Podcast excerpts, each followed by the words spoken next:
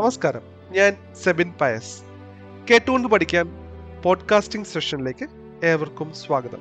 ജ്ഞാനപീഠത്തിലെ മലയാളികളെ നമുക്ക് പരിചയപ്പെടാം. ഇന്ത്യയിലെ പരമോന്നത സാഹിത്യ പുരസ്കാരങ്ങളിൽ ഒന്നാണ് ജ്ഞാനപീഠം. പതിനൊന്ന് ലക്ഷം രൂപയാണ് ജ്ഞാനപീഠ പുരസ്കാരത്തിന്റെ സമ്മാനത്തുക.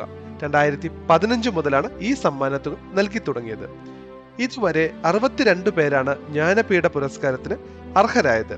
ആയിരത്തി തൊള്ളായിരത്തി അറുപത്തി അഞ്ച് മുതൽ ആയിരത്തി തൊള്ളായിരത്തി എൺപത്തി ഒന്ന് വരെ സാഹിത്യകാരന്മാരുടെ ഏറ്റവും മികച്ച കൃതികളാണ് ജ്ഞാനപീഠ പുരസ്കാരത്തിന് പരിഗണിച്ചിരുന്നത്. ഹിന്ദി ഭാഷയ്ക്കാണ് ഇതേവരെ ഏറ്റവും അധികം ജ്ഞാനപീഠം ലഭിച്ചത്, പതിനൊന്ന് തവണയാണ്. മലയാളത്തിൽ നിന്ന് ആറു പേരാണ് ഇതുവരെ ജ്ഞാനപീഠ പുരസ്കാരത്തിന് അർഹരായവർ.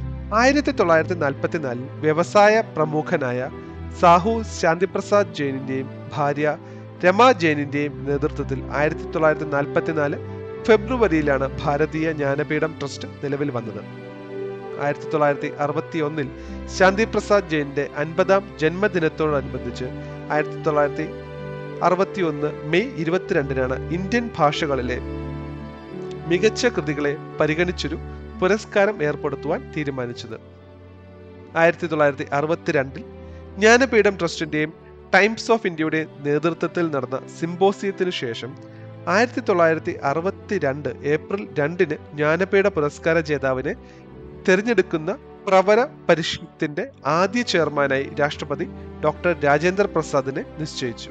ജ്ഞാനപീഠ പുരസ്കാരം ആയിരത്തി തൊള്ളായിരത്തി അറുപത്തി അഞ്ച് മുതലാണ് നൽകി തുടങ്ങിയത്. മലയാളത്തിന്റെ കവി ജി ശങ്കരക്കുറുപ്പാണ് ആദ്യ പുരസ്കാരം ഏറ്റുവാങ്ങിയത്. വാഗ്ദേവി ശില്പമാണ് ജ്ഞാനപീഠം സമ്മാനമായി ജേതാക്കൾക്ക് നൽകുന്നത്. അക്ഷരദേവതയായ സരസ്വതി ദേവിയുടേതാണ് ഈ വെങ്കല ശില്പം. എ ഡി ആയിരത്തി മുപ്പത്തി അഞ്ചിൽ ഹോജ രാജാവ് മധ്യപ്രദേശിലെ ദര നഗരിയിൽ സ്ഥാപിച്ച സരസ്വതി കണ്ഠാഭരണ പ്രസാദ് ക്ഷേത്രത്തിലെ വിഗ്രഹത്തിന്റെ മാതൃകയിലാണ് ജ്ഞാനപീഠ ശില്പത്തിന്റെ രൂപകൽപ്പന. ശില്പത്തിന്റെ ശിരസിൽ ഒരു പ്രഭാവലയം കൂടിയുണ്ട്. വാഗ്ദേവി ശില്പത്തിന്റെ നാല് കൈകളിലായി പുസ്തകം, ജലകുംഭം, ജപമാല, താമര എന്നിവയാണുള്ളത്. അറിവ്, ആത്മനിയന്ത്രണം, നിഷ്പക്ഷത, ആത്മപരിശോധന എന്നിവയെ പ്രതിനിധാനം ചെയ്യുന്ന രീതിയിലാണ് നാല് കൈകളിലെ വസ്തുക്കൾ. ജ്ഞാനപീഠവും മലയാളി ജേതാക്കളും ഒറ്റനോട്ടത്തിൽ. ആദ്യ ജ്ഞാനപീഠ പുരസ്കാര ജേതാവ് ജി ശങ്കരക്കുറുപ്പ്. ജനനം ആയിരത്തി തൊള്ളായിരത്തി ഒന്ന് ജൂൺ മൂന്നിന്, മരണം ആയിരത്തി തൊള്ളായിരത്തി എഴുപത്തി എട്ട് ഫെബ്രുവരി രണ്ടിന്. ആയിരത്തി തൊള്ളായിരത്തി അറുപത്തി അഞ്ചിൽ ഓടക്കുഴൽ എന്ന കൃതിക്കാണ് മഹാകവി ജി ശങ്കരക്കുറുപ്പിന് ആദ്യ ജ്ഞാനപീഠ പുരസ്കാരം ലഭിച്ചത്. എറണാകുളം ജില്ലയിലെ കാലടി നായത്തോട് ഗ്രാമത്തിലാണ് ജി ശങ്കരക്കുറുപ്പിന്റെ ജനനം.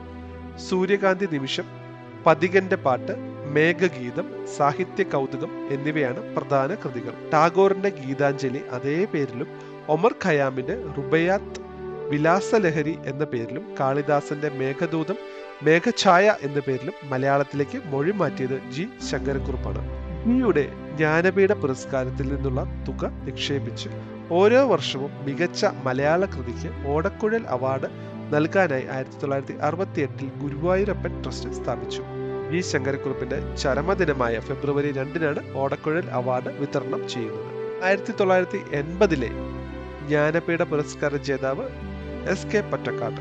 ജനനം ആയിരത്തി തൊള്ളായിരത്തി പതിമൂന്ന് മാർച്ച് പതിനാല്, മരണം ആയിരത്തി തൊള്ളായിരത്തി എൺപത്തിരണ്ട് ഓഗസ്റ്റ് ആറിന്.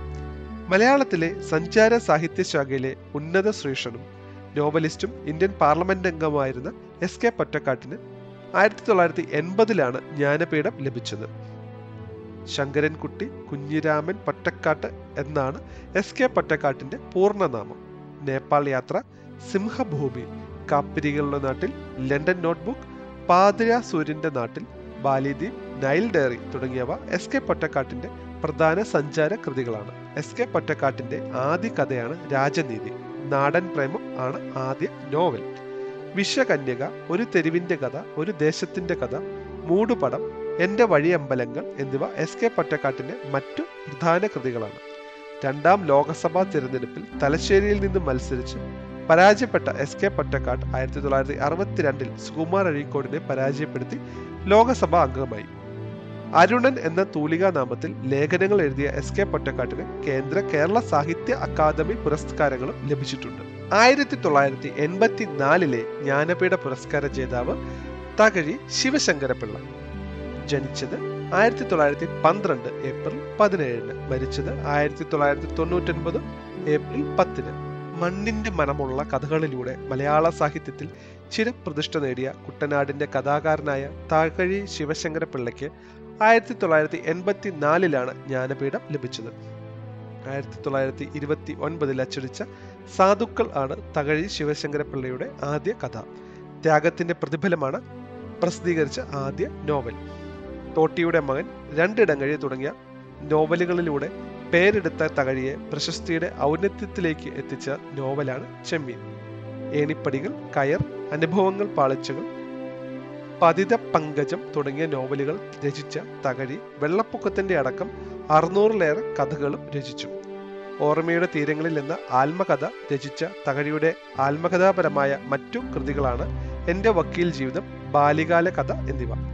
കേരള മോപ്പസാൻ എന്നറിയപ്പെടുന്ന സാഹിത്യകാരനാണ് തകഴി ശിവശങ്കര പിള്ള. എം ടി വാസുദേവൻ നായർക്ക് ജ്ഞാനപീഠ പുരസ്കാരം ലഭിച്ചത് ആയിരത്തി തൊള്ളായിരത്തി തൊണ്ണൂറ്റി അഞ്ചിലാണ്.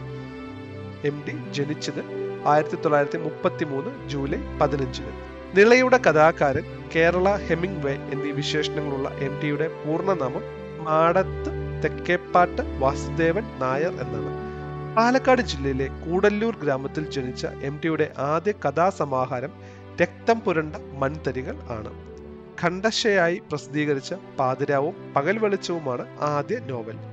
പുസ്തക രൂപത്തിൽ പ്രസിദ്ധീകരിച്ച ആദ്യ നോവൽ നാലുകെട്ടാണ്.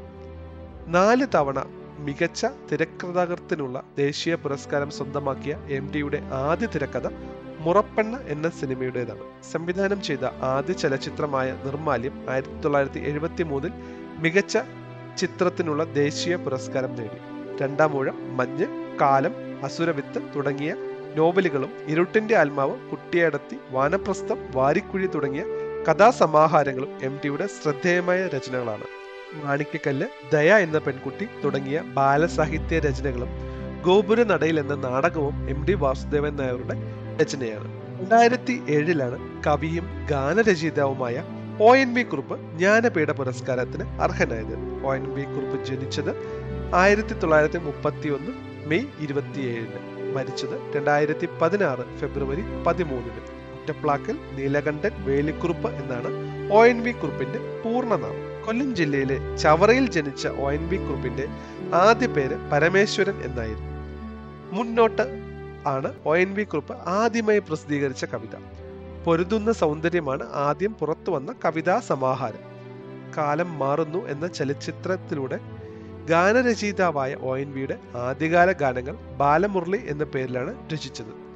മികച്ച ഗാനരചയിതാവിനുള്ള സംസ്ഥാന ചലച്ചിത്ര പുരസ്കാരം ഏറ്റവും കൂടുതൽ തവണ നേടിയ ഒ എൻ വിക്ക് ആയിരത്തി തൊള്ളായിരത്തി എൺപത്തി എട്ടിൽ വൈശാലി എന്ന ചിത്രത്തിലൂടെ ദേശീയ പുരസ്കാരം ലഭിച്ചു.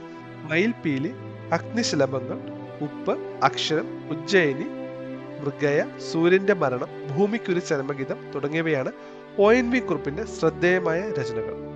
പോക്കുവയിൽ മണ്ണിലെഴുതിയത്, നടക്കാവുകളിലൂടെ, അരികിൽ നീ ഉണ്ടായിരുന്നെങ്കിൽ, ജീവിതയാത്രയിൽ എനിക്കൊപ്പം തുടങ്ങിയ ഓർമ്മക്കുറിപ്പുകളും കേരള പുഷ്കിൻ എന്നറിയപ്പെടുന്ന ഒ എൻ വിയുടെ രചനകളാണ്.